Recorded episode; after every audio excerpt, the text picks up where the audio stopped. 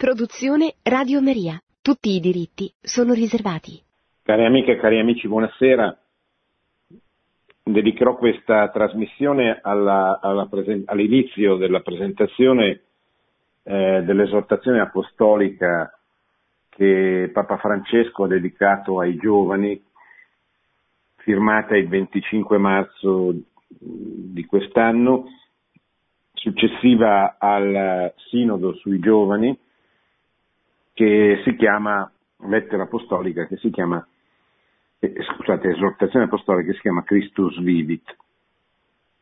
Di che cosa si tratta? Beh, come sapete le esortazioni apostoliche sono successive ai sinodi e sono delle riflessioni che il Papa fa partendo dal materiale che eh, i sinodi hanno eh, dedicato all'argomento. Il sinodo è un incontro dei vescovi che può avere carattere regionale, per esempio il sinodo sull'Europa, il sinodo sull'Africa, a cui sono seguite le esortazioni apostoliche dei papi, Ecclesia in Europa, Ecclesia in Africa, oppure possono avere come oggetto un, un argomento, un tema, come in questo caso i giovani, ma ce ne, fo- ce ne sono state molte altre eh, famose, so, l'esortazione apostolica Catechesi tradende sulla catechesi, Familiaris Consortio, sempre di Giovanni Paolo II, sulla famiglia, eh, sui laici, la Cristi Fideles laici, eccetera. Quindi i, ai sinodi partecipano i vescovi o i vescovi del, della regione geografica, se se quello è l'oggetto, oppure i vescovi scelti per, eh, hanno una competenza particolare eh, sul tema, in questo caso dei, dei giovani. Non sono tutti i vescovi, perché sennò sarebbe un, un concilio universale, un concilio ecumenico, eh, come è stato il Vaticano I, il Vaticano II e tutti i precedenti, ma sono dei dei concili particolari, appunto dei sinodi, che hanno eh, per oggetto appunto o una regione o un argomento. Questa lettera eh, è una, cioè questa esortazione è, un, è, una specie di lettera aperta ai, ai giovani, una specie di, di invito, possiamo dire, che accompagna tutto il documento, che è un documento abbastanza corposo, e questo sottofondo è, è, te, è, la santità, cioè è come se il Papa scrivesse a un giovane o a un gruppo di giovani esortandoli a diventare santi. E quello che emerge nel, nel, delle parole del Papa è proprio questo, questo desiderio struggente quasi, continuo, insistente, ripetuto, al di là dei singoli temi che sono tanti, la missione, eh, le radici, il legame con gli anziani, eh, gli esempi che porta nell'Antico Testamento, nel Nuovo Testamento, il confronto con la figura di Gesù, Gesù giovane, eh, ma anche quelle poche cose che si sanno della sua infanzia, della sua adolescenza. Poi l'esempio di alcuni santi giovani Insomma, tutte queste cose sono, diciamo così, una sorta di eh, perimetro dentro il quale il motivo dominante che, che, ispira il documento è proprio l'aspirazione alla santità. Ma entriamo un po' nel, nel merito. Beh, intanto l'incipit, eh, eh, scrivo a tutti i giovani con affetto questa esortazione apostolica, vale a dire una lettera che richiama alcune convinzioni della nostra fede e nello stesso tempo incoraggia a crescere nella santità e nell'impegno per la propria vocazione. Essa analizza anzitutto la figura di alcuni giovani dell'Antico Testamento. Chi conosce l'Antico Testamento sa come ci sono alcune figure giovanili che eh, assumono nel testo un'importanza enorme. Giuseppe, eh, Giuseppe che diventa così, la, dopo il faraone, la persona più importante dell'Egitto, che era stato scartato, tra virgolette, dai suoi fratelli, venduto e poi attraverso tutta una peripezia, un itinerario, diventa quello che, che, che non si vendica dei fratelli pur avendone, avendo il potere di farlo, ma anzi li abbraccia, li perdona e si riconcilia. Gedeone, Samuele, Davide, Davide è eh, bambino, solo che colpisce Golia e lo uccide con eh, la sua astuzia, la sua abilità, ma è proprio il bambino che viene scelto da Dio perché è puro, perché, perché è integro. No? Cioè, Dio non sceglie altri più, più apparentemente capaci, eccetera, per, per guidare il popolo di Israele, ma sceglie questo bambino, Salomone. Salomone, figlio di Davide, che da bambino, da giovane, diciamo così, non più non da bambino, da, da giovane, chiede, non chiede il potere, non chiede il denaro, non chiede la gloria, non chiede il successo, ma chiede la sapienza. Signore, dammi la sapienza per guidare il popolo che mi hai affidato, dammi la capacità di consigliare, la capacità di fare le scelte giuste secondo la tua intenzione, secondo il tuo cuore. Anche figure femminili, pensate a Ruth, ma pensate a tante altre figure, anche femminili, che sono così importanti nell'Antico Testamento.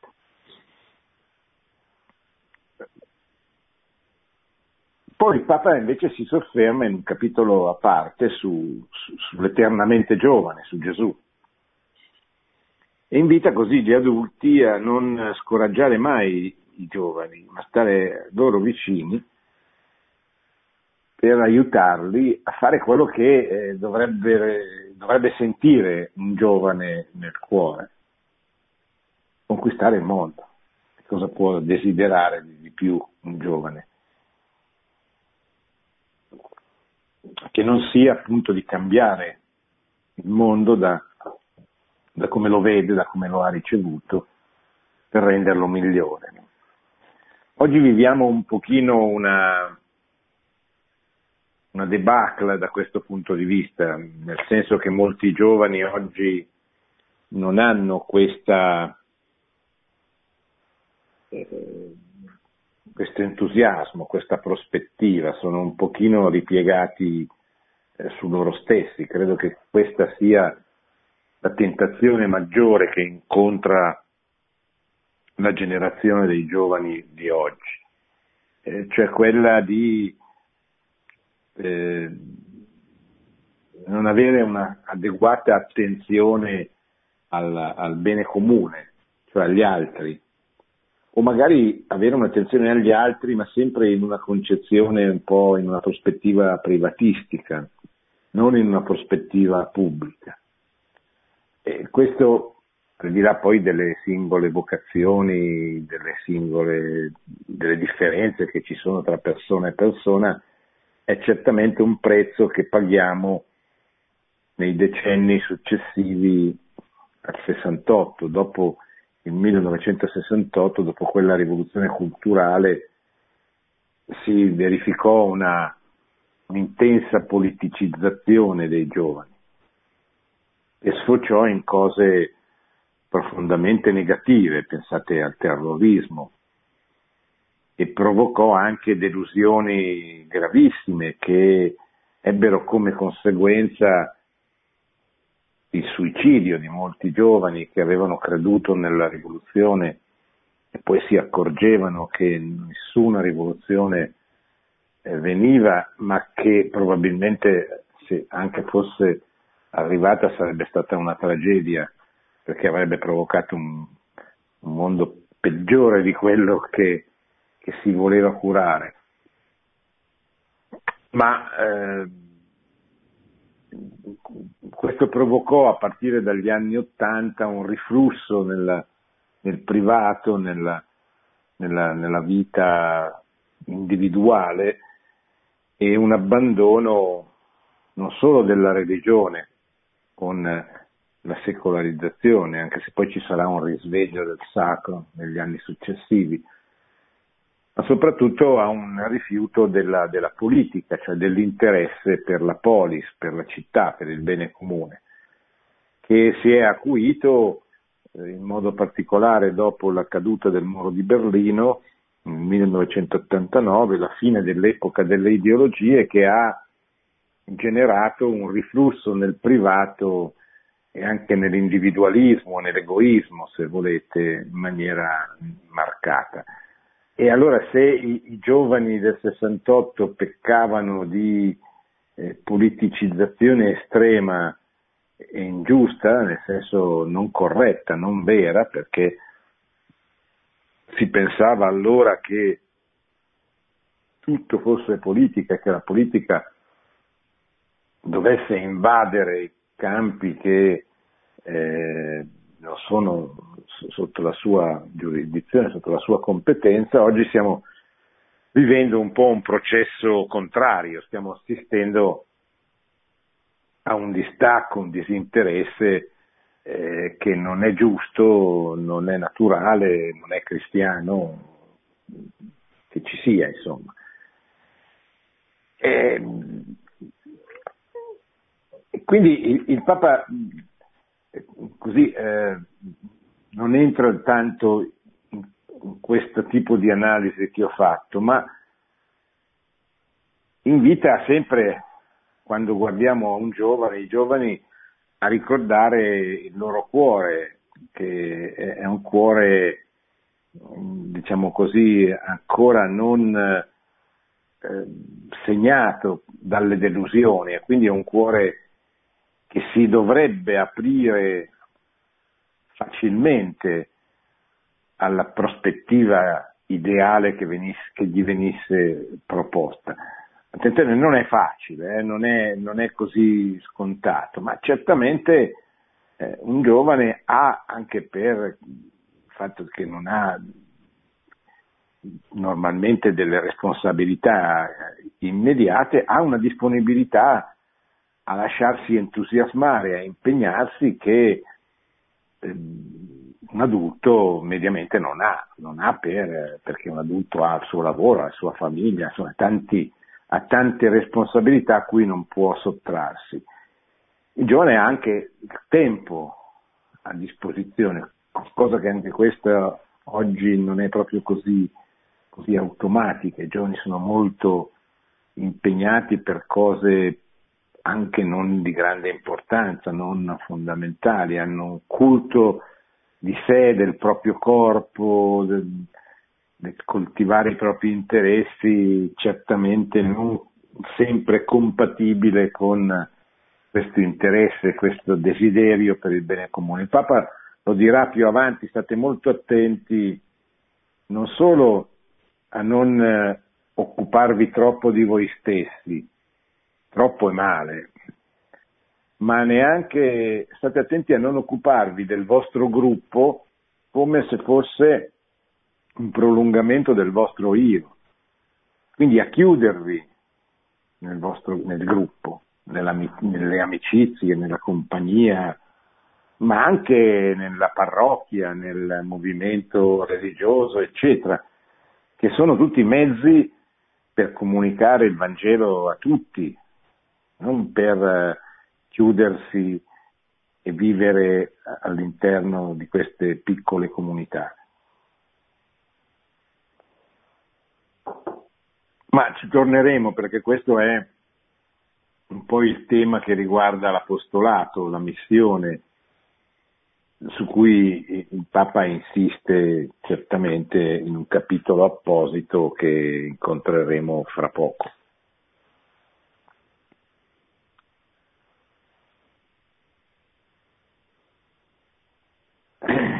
Intanto il Papa invita gli adulti che, che hanno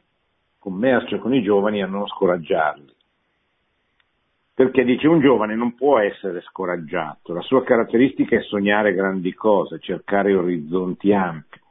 osare di più, avere voglia di conquistare il mondo, sapere accettare proposte impegnative e volere dare il meglio di sé per costruire qualcosa di migliore. Per questo insisto con i giovani che non si lasciano rubare la speranza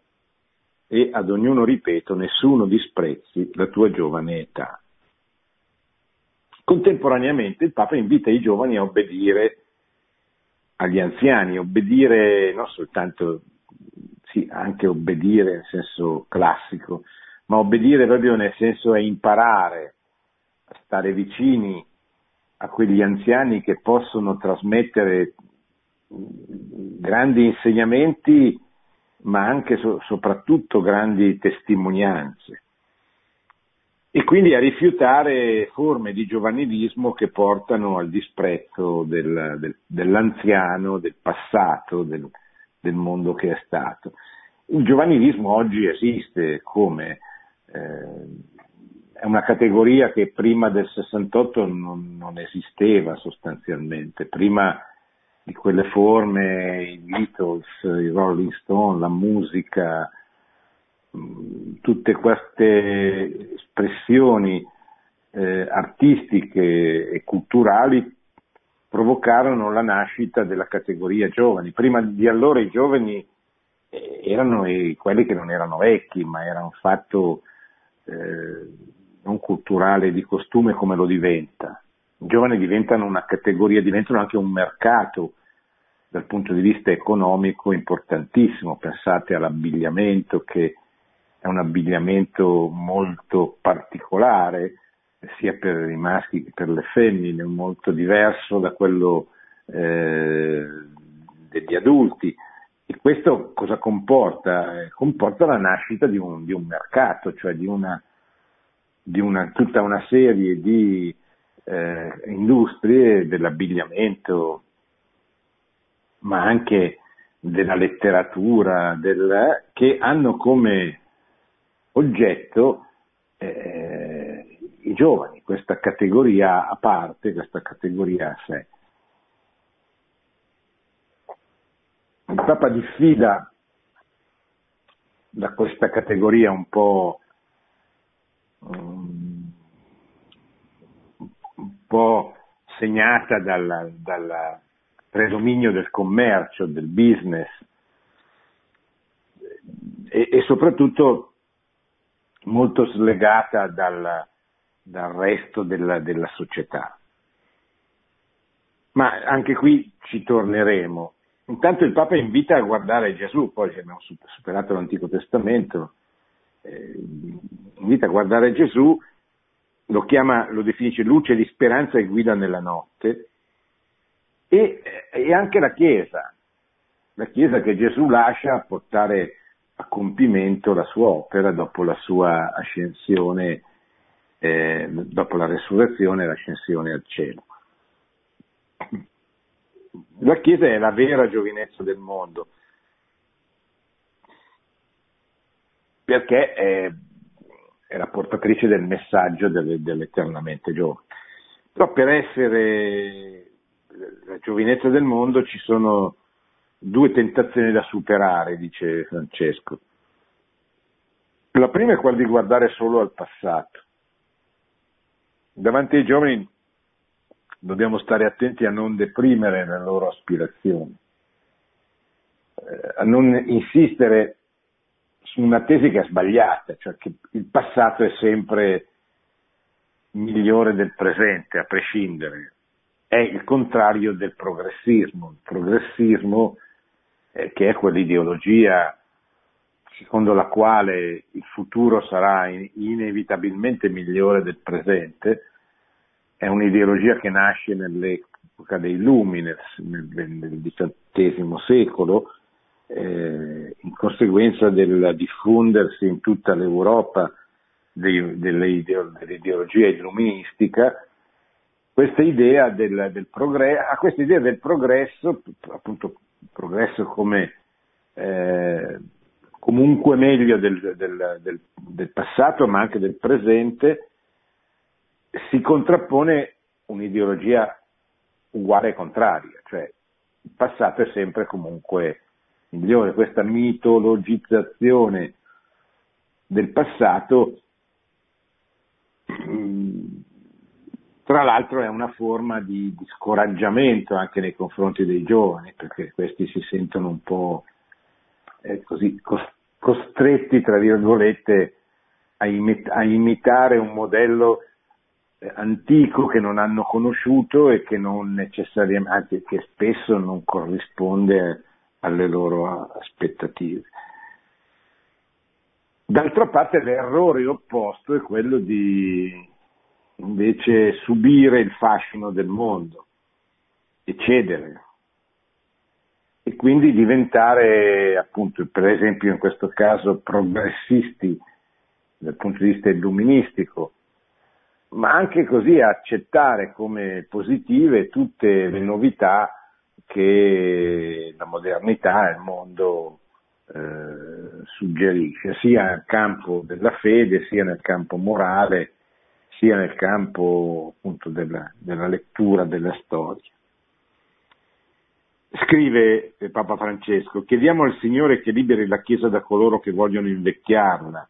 fissarla sul passato, frenarla, renderla immobile.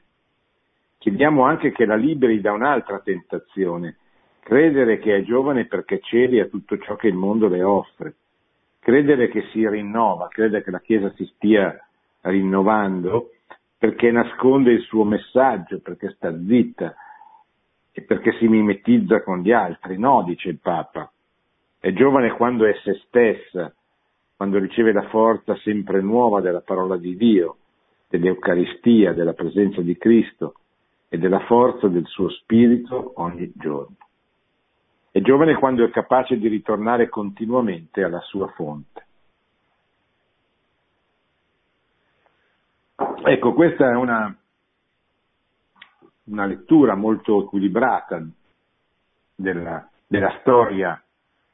della storia che stiamo vivendo, della storia contemporanea, che indica appunto i due errori ai quali che dobbiamo evitare. Il pontefice quindi invita i cattolici a non essere sempre e soltanto attivi nel difendere alcuni valori, eh, per esempio,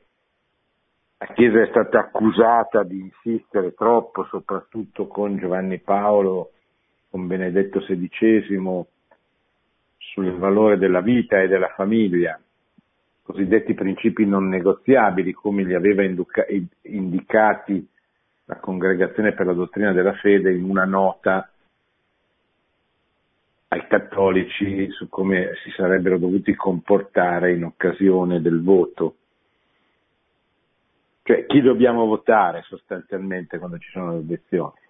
E la Chiesa risponde dobbiamo votare quelle forze politiche, ma soprattutto quelle persone che professano pubblicamente, non solo privatamente, e non tanto privatamente, ma pubblicamente, una visione del mondo che sia coerente con la dottrina sociale della Chiesa, con l'insegnamento sociale, con,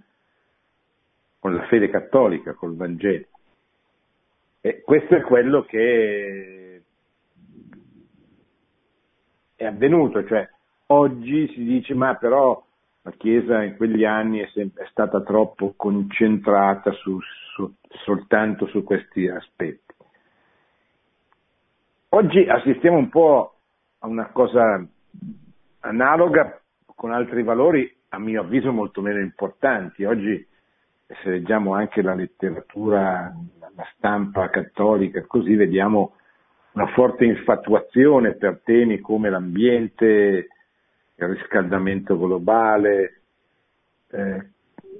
che esistono, cioè sono problemi seri eh, non tanto in, da noi in Occidente, ma eh, in Asia, in Africa, sicuramente la, la rovina dell'ambiente è un dato di fatto. Eh, la presenza di, di, di, di polveri, di, uno, di, un'atmosfera non vivibile, per esempio in Cina o nelle grandi me- megalopoli del mondo, Città del Messico, San Paolo del Brasile, eh, Manila, tutte queste città da, da centinaia, da decine di, di, di, di, milioni di abitanti sono per noi quasi per noi italiani quasi inconcepibili, non, non le abbiamo mai pensate né viste, però esistono e qui la vita proprio dal punto di vista ambientale è difficile. Ecco, però mi sembra che oggi a leggere certa stampa sembra quasi che i problemi del mondo siano soltanto questi e questo è grave che avvenga una cosa del genere. Intanto perché il cristianesimo è la religione dell'et et, cioè non, non è che eh, se ci concentriamo sulla famiglia, eh, allora per, dobbiamo per forza perdere di vista non dire nulla sull'ambiente o viceversa. No, et et, cioè le, famiglie vivono dentro degli ambienti, eh, quindi sono le prime a essere interessate che ci sia un ambiente sostenibile. La vita, se la vita viene, non viene protetta non nasce non si fa un'inversione profonda rispetto al suicidio demografico, al trend dell'inverno demografico, del suicidio demografico nel quale siamo immersi, e nel giro di pochi decenni eh, il nostro problema sarà la sopravvivenza, non sarà più l'economia, eh, eh il razzismo, o anche appunto la vita, la famiglia, la libertà di educazione, sarà che non ci saranno più italiani, perché eh, purtroppo i numeri sono impietosi e i numeri ci parlano di un declino demografico spaventoso in Occidente e in particolare in Italia. Quindi il Papa dice non concentriamoci soltanto su alcuni valori, non eh, invecchiamo la Chiesa, non facciamola guardare solo al passato, ma neanche cadiamo nel nella tentazione opposta, cioè quella di dimenticare i principi, quella di, eh, per non urtare il mondo, il mondo significa il potere, significa non tanto il potere politico, anche, ma soprattutto quel potere culturale, quel giro mentale che oggi è dominante nelle università, nelle case editrici, nei giornali, c'è questa, eh, questo disprezzo tipico della cultura dominante oggi verso, verso il cristianesimo e verso i valori fondamentali del, del bene comune. La vita, la famiglia, la libertà di educazione, pensate che noi viviamo in un paese dove non c'è ancora la libertà di educazione, cioè uno spesso non può mandare i suoi figli nella scuola che desidera perché non ha i soldi per mantenerli,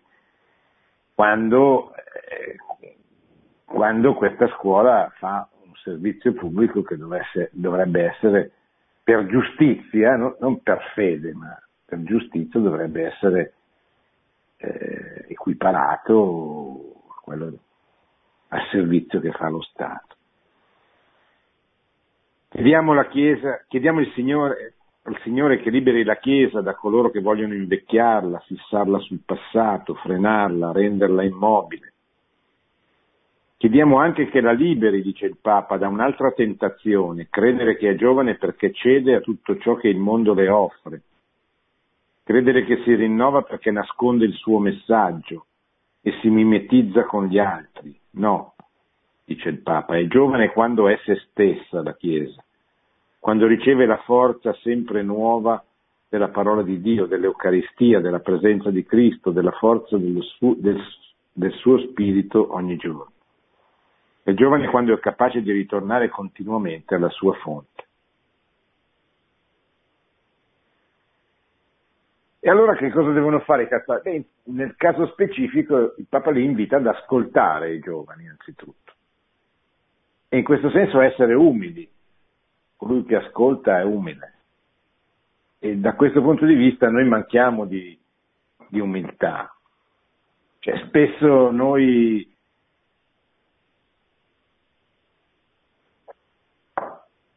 noi che crediamo di sapere le cose importanti e magari le sappiamo anche, ma non sappiamo ascoltare il nostro interlocutore. E così non sappiamo neanche tirar fuori dal nostro patrimonio cristiano le cose giuste per lui. Perché è vero che il cristianesimo è, è uno, eh, però eh, l'apostolato si fa con delle persone o con degli ambienti concreti. Quindi è chiaro che a secondo della, della persona, dell'ambiente che ho davanti, l'apostolo è colui che tira fuori dal suo zaino eh, quelle verità quegli aspetti della verità che sono adeguati al personaggio che ha di fronte o all'ambiente che ha di fronte. Perché se non faccio così, eh, vabbè, è come potrei dare il catechismo, invece devo dargli quello che va bene per lui o per quell'ambiente che ho di fronte. Cioè, se, se, io incontro un ambiente che è sensibile al tema della famiglia, per esempio, e par- parto dalla famiglia, non gli sto a parlare eh, dei dogmi, della storia, di altre cose, della vita, e viceversa. Questo è molto importante perché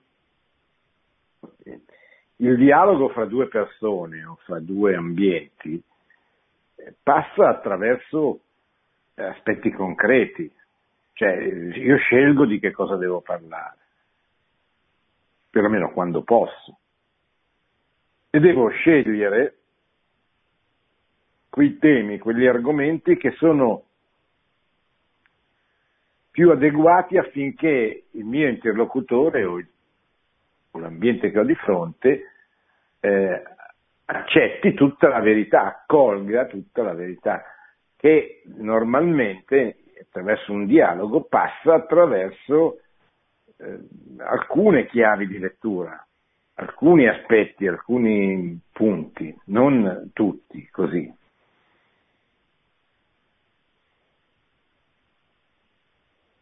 Quindi il Papa invita, ascoltate i giovani, accogliete le rivendicazioni legittime del momento. Qui il Papa fa l'esempio proprio del, del femminismo, cioè più che del femminismo, insomma delle rivendicazioni femminili in un mondo, che ripeto anche qui non stiamo parlando solo del mondo occidentale, eh, in un mondo che ha, e questo vale per, per il mondo occidentale, eh, ha fatto fatica per esempio a, ad assimilare l'insegnamento cristiano eh, sulla donna che è stato sconvolgente per la cultura dell'epoca con la testimonianza di Gesù. Gesù è stato,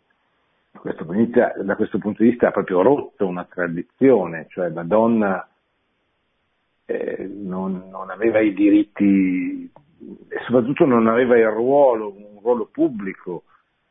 in nessuna, credo, civiltà tra le più importanti precedenti l'incarnazione. Gesù invece ha un rapporto molto franco, puro e contemporaneamente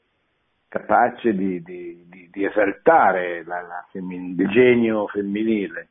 come dirà Giovanni Paolo II, la specificità femminile. Allora, eh,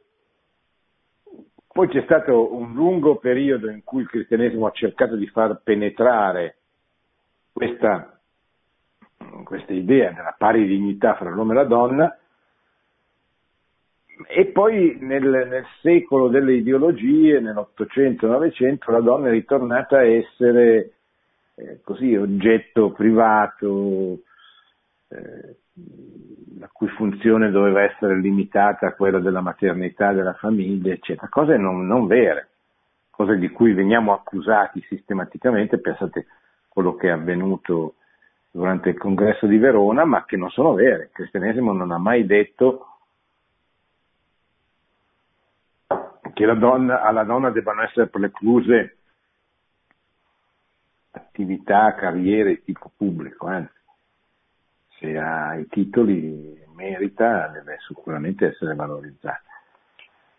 Il cristianesimo insegna invece che certamente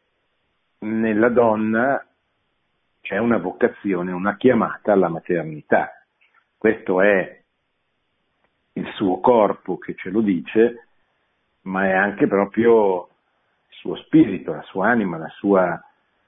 la, la femminilità che non è solo legata all'accoglienza in quanto i bambini vengono portati in grembo dalla mamma, ma, eh,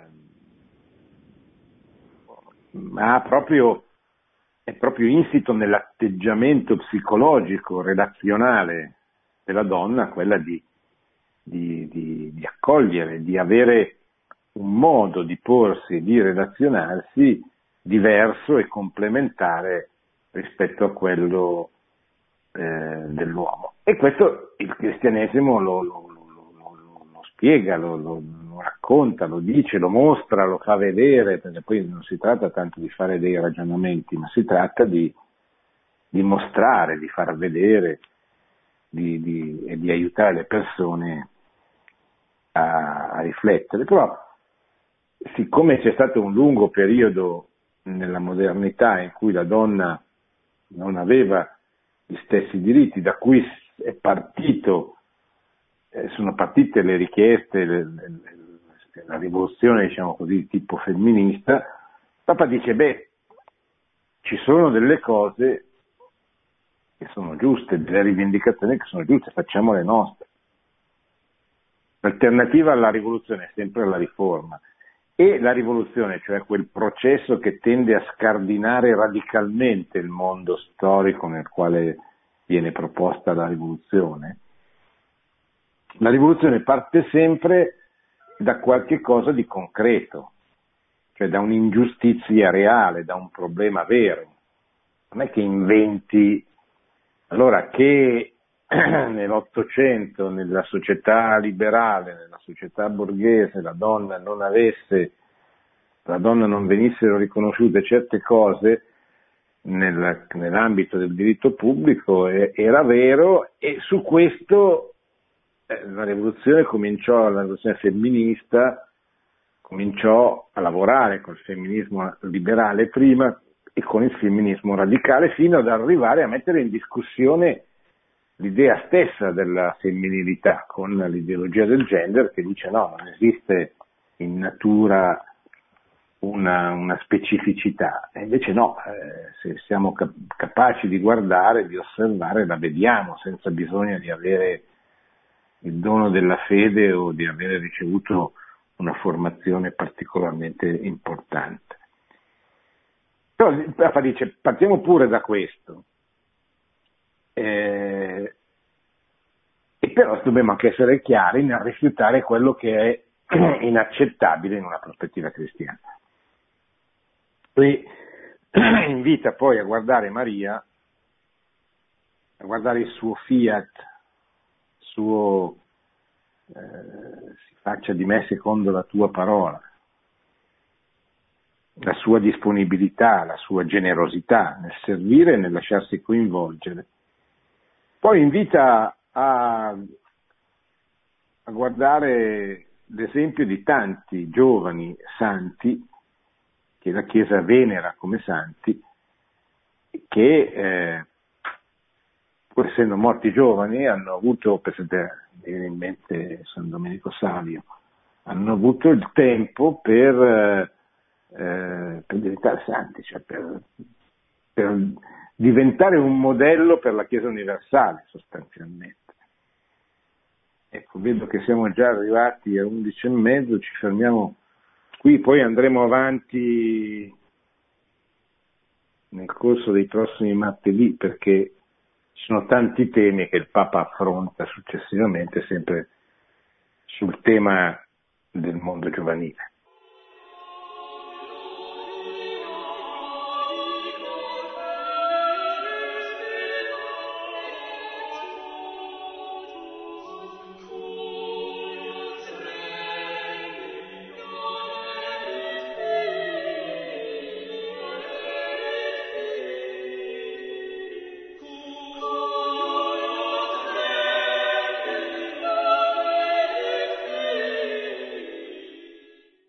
Pronto? Sì, Marco, buonasera, dottore. Buonasera. Da dove chiama? Sono, siamo eh, Gerlando, chiamo da, da, Aragona, dalla Sicilia. Ah. E le volevo Bene. fare una domanda. Come possiamo noi fare e introdurre i giovani nel cammino della Chiesa? Eh, bella domanda questa. Se avessi la risposta sarei io direi che cioè adesso poi nel, nel prosieguo dell'esortazione apostolica il Papa dà tante indicazioni, così come i suoi predecessori, in particolare eh, Giovanni Paolo II, non a caso divenne il santo di tante cose, ma certamente il santo dei, dei giovani. Ricordo come al suo funerale fu la piazza San Pietro fu invasa dai giovani che partirono da tutta, da tutta, da tutta l'Italia, soprattutto per, per stare vicino per l'ultima volta al grande Papa Santo che aveva entusiasmato tanti, tanti milioni milioni di giovani, eccetera. Quindi a, anche nel, nella successiva, nella, nell'esortazione apostolica, poi il Papa dà alcune indicazioni, fa diverse riflessioni, eccetera. Ehm, io non so dire quale sia la strada. Benedetto XVI usò l'espressione della via pulcritudini, dicendo oggi i giovani sono poco attenti ai ragionamenti e sono molto più facilmente colpibili da, dalla via della bellezza, ecco, da, da, dove nacque la via pulcritudinis. E quindi il suggerimento era quello di dire fate vedere ai giovani, fate sentire, fate ascoltare qualche cosa che possa richiamare in loro il legame fra la bellezza e il cristianesimo. E da questo punto di vista il mondo, l'Italia è piena di cose belle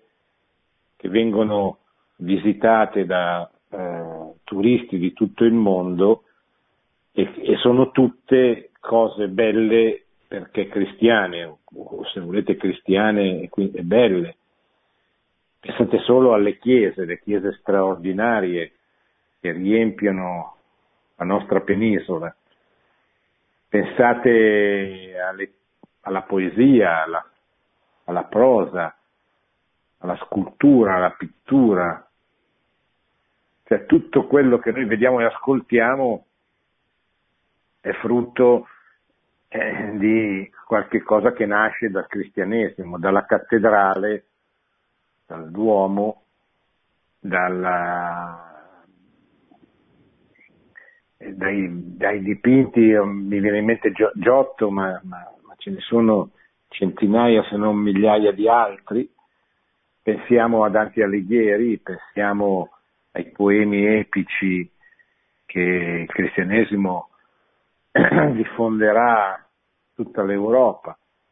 Allora, tutto questo è strettamente legato, non ci sarebbe stato senza il cristianesimo, è il frutto del cristianesimo. Quindi se, se noi aiutiamo le persone a riflettere, se noi aiutiamo i giovani a riflettere su questo, può darsi che comincino a porsi quella domanda che, da cui può poi scaturire anche la fede o il ritorno alla fede o una maggiore comprensione della fede stessa. Ecco. Questa può essere una strada, un'altra strada è certamente quella dell'ambiente, dell'amicizia, bisogna creare degli ambienti che vengano, diciamo così, segnati fo- fortemente da una presenza cristiana, ecco. Perché l'uomo non è fatto per vivere da solo, ha bisogno di ambienti, soprattutto nella nostra epoca, dove la famiglia non c'è più come c'era una volta, perlomeno almeno. E le parrocchie, soprattutto le parrocchie delle città grandi, non riescono a svolgere questa funzione per tanti motivi e bisogna creare degli ambienti, insomma, degli ambienti che siano segnati profondamente dalla presenza del cristianesimo. Pronto? Pronto, buonasera, professor Invernizzi. Sì. Eh, sono Laura da Torino. Le volevo Sì, chiedere Laura. una cosa riferita al congresso mondiale di Verona. Eh, io personalmente con amici ho partecipato all'ultimo giorno alla marcia, l'ho trovato veramente bellissimo e molto, cioè proprio l'insegna della bellezza. E però, ehm, oltre, oltre a essere stato, ma questo era prevedibile, molto oltreggiato da, dai mass media e tutto quanto, questo era assolutamente prevedibile visto il momento storico che stiamo vivendo. Però quello che mi ha fatto stare un po' interdetta, un po' mh, così, è non aver avuto il sostegno da parte dei giornali cattolici, della Chiesa in generale. Io stesso ho detto al mio parroco che sarei andata a Verona e la risposta è stata stai attenta, leggi cosa c'è scritto sulla voce del popolo e in effetti non è stato assolutamente sostenuto dal, dal mondo della Chiesa cattolica. Non- io ho trovato dis- minimo disinteresse, se non anche un lieve attacco anche da quella parte. Poi volevo capire, perché ho già chiesto, ma nessuno mi ha dato una risposta, cosa significava il discorso di- detto dalla Chiesa, sì, eh, con- condividiamo i contenuti ma non il metodo di questo congresso. Mm, Non l'ho Sì. capita questa cosa del metodo, ecco, perché Sì. era una cosa pacifica, nella pace, nella gioia, una cosa bellissima e quindi non so cosa voleva, che cosa si intendeva con il metodo. Sì. Ma dunque, eh, beh, intanto eh, io non, non- non ho- non sono il segretario di Stato, quindi non, non sono- non so che cosa volesse intendere il cardinale mh, segretario di Stato quando ha detto eh, sostanzialmente eh, siamo d'accordo sulla sostanza ma non sul metodo. Allora, sulla sostanza Beh, intanto siamo d'accordo sulla sostanza che è la cosa più importante, quindi eh, io la leggo pro bono, cioè,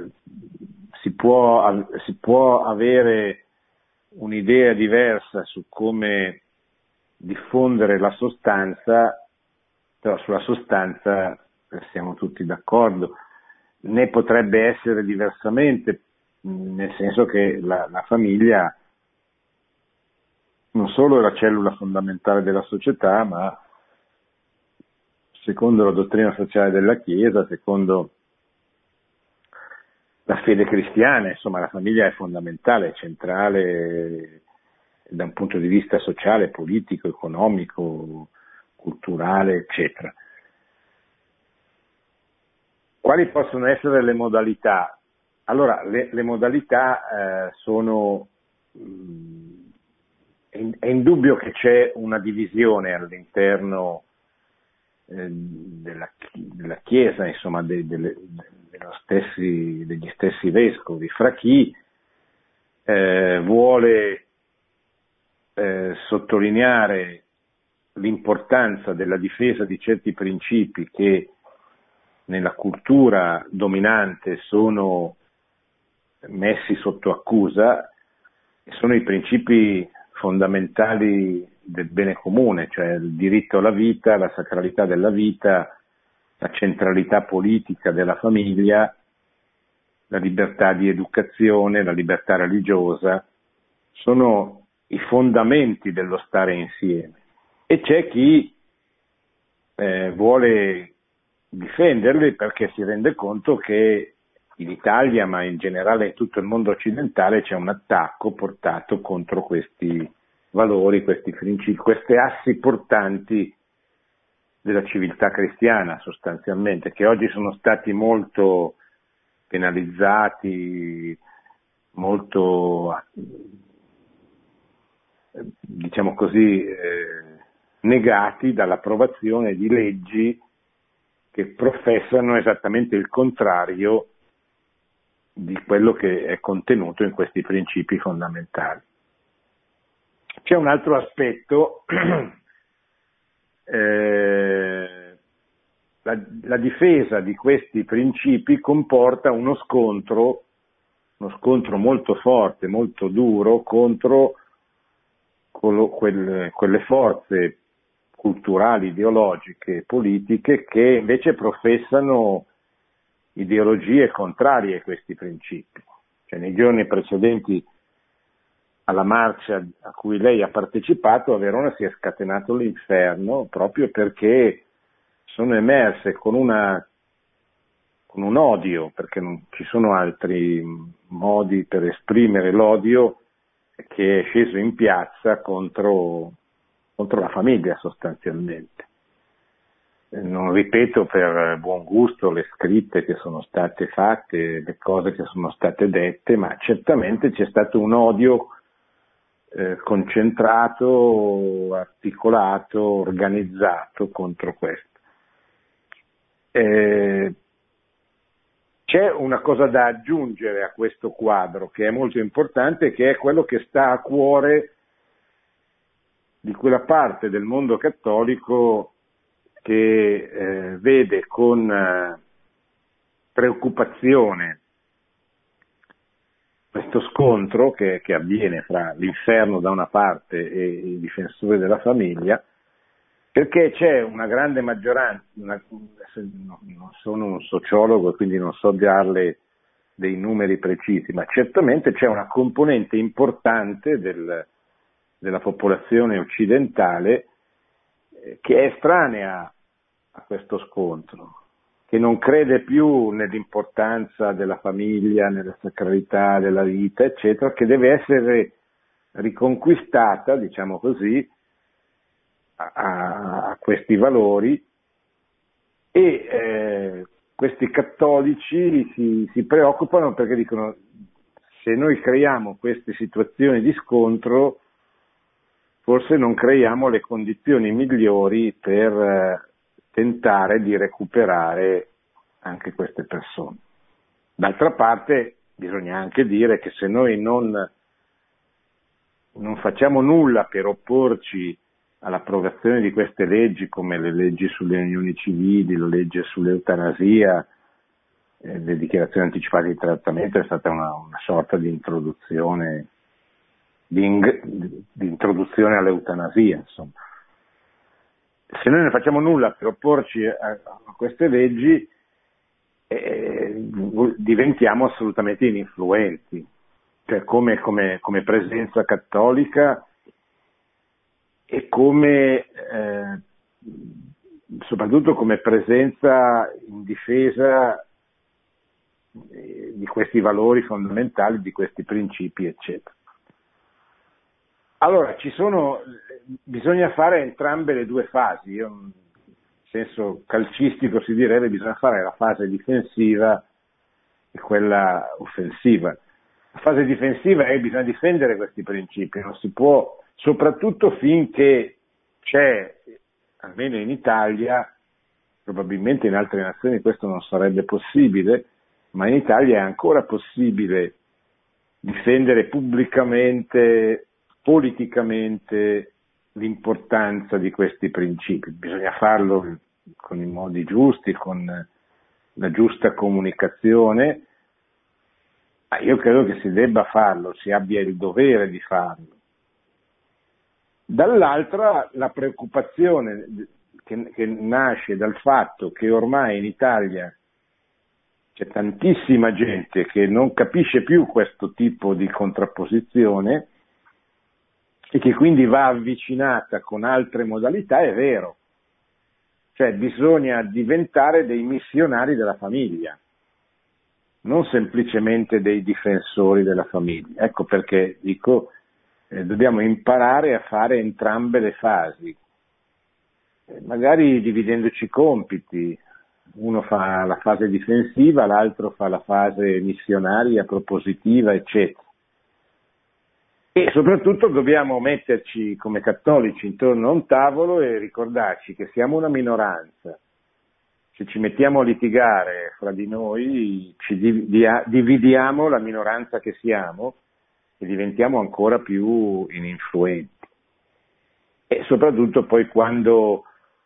qualcuno viene attaccato con la violenza e l'odio con cui sono stati attaccati coloro che hanno fatto Verona, eh, credo che sia eh, impensabile che, non, che queste persone, fratelli nella stessa fede, non si debbano sentire sostenuti dal resto del mondo cattolico, magari con modalità diverse perché ognuno ha il suo compito, ha il suo ruolo, la sua vocazione, eccetera. Sono d'accordissimo che dobbiamo, come dice Papa Francesco, smetterla con i vescovi pastori, per cui, con i vescovi pilota, per cui è giusto che vadano avanti i laici, i movimenti laici, eccetera, come, come del resto è avvenuto a, in, in, in, occasione dei due Family Day del 2015 e del 2016, così come è avvenuto a Verona. Però ecco, ogni tanto qualcuno che ti mettesse che mettesse loro una mano sulla spalla e dicesse vabbè state facendo bene, fatelo meglio, correggendo anche gli errori che sono stati fatti, che sono stati fatti, ma sentendosi dentro una comune appartenenza, non in maniera così, come diceva lei, apparentemente anche in qualche, in qualche caso anche, anche ostile. Io ho visto delle lettere, de, degli interventi pubblici di cattolici eh, inguardabili, ecco, perché rivolti ad altri cattolici e questo non, non, non va bene, questo è veramente un, un intendersi con il nemico che, che, non, è, che non, è, giusto che, che avvenga. Ecco. Bene, siamo arrivati alla fine, eh, andremo avanti, parleremo ancora dei giovani, poi siamo stati un po' trasportati su un tema a latere, anche se c'erano molti giovani a Verona, dalla domanda della gentile signora di Torino, ma continueremo a parlarne, il documento è ancora molto lungo e contiene ancora molte cose che meritano di essere sviscerate. Grazie, buonanotte e buona settimana a tutti. Produzione Radio Maria. Tutti i diritti sono riservati.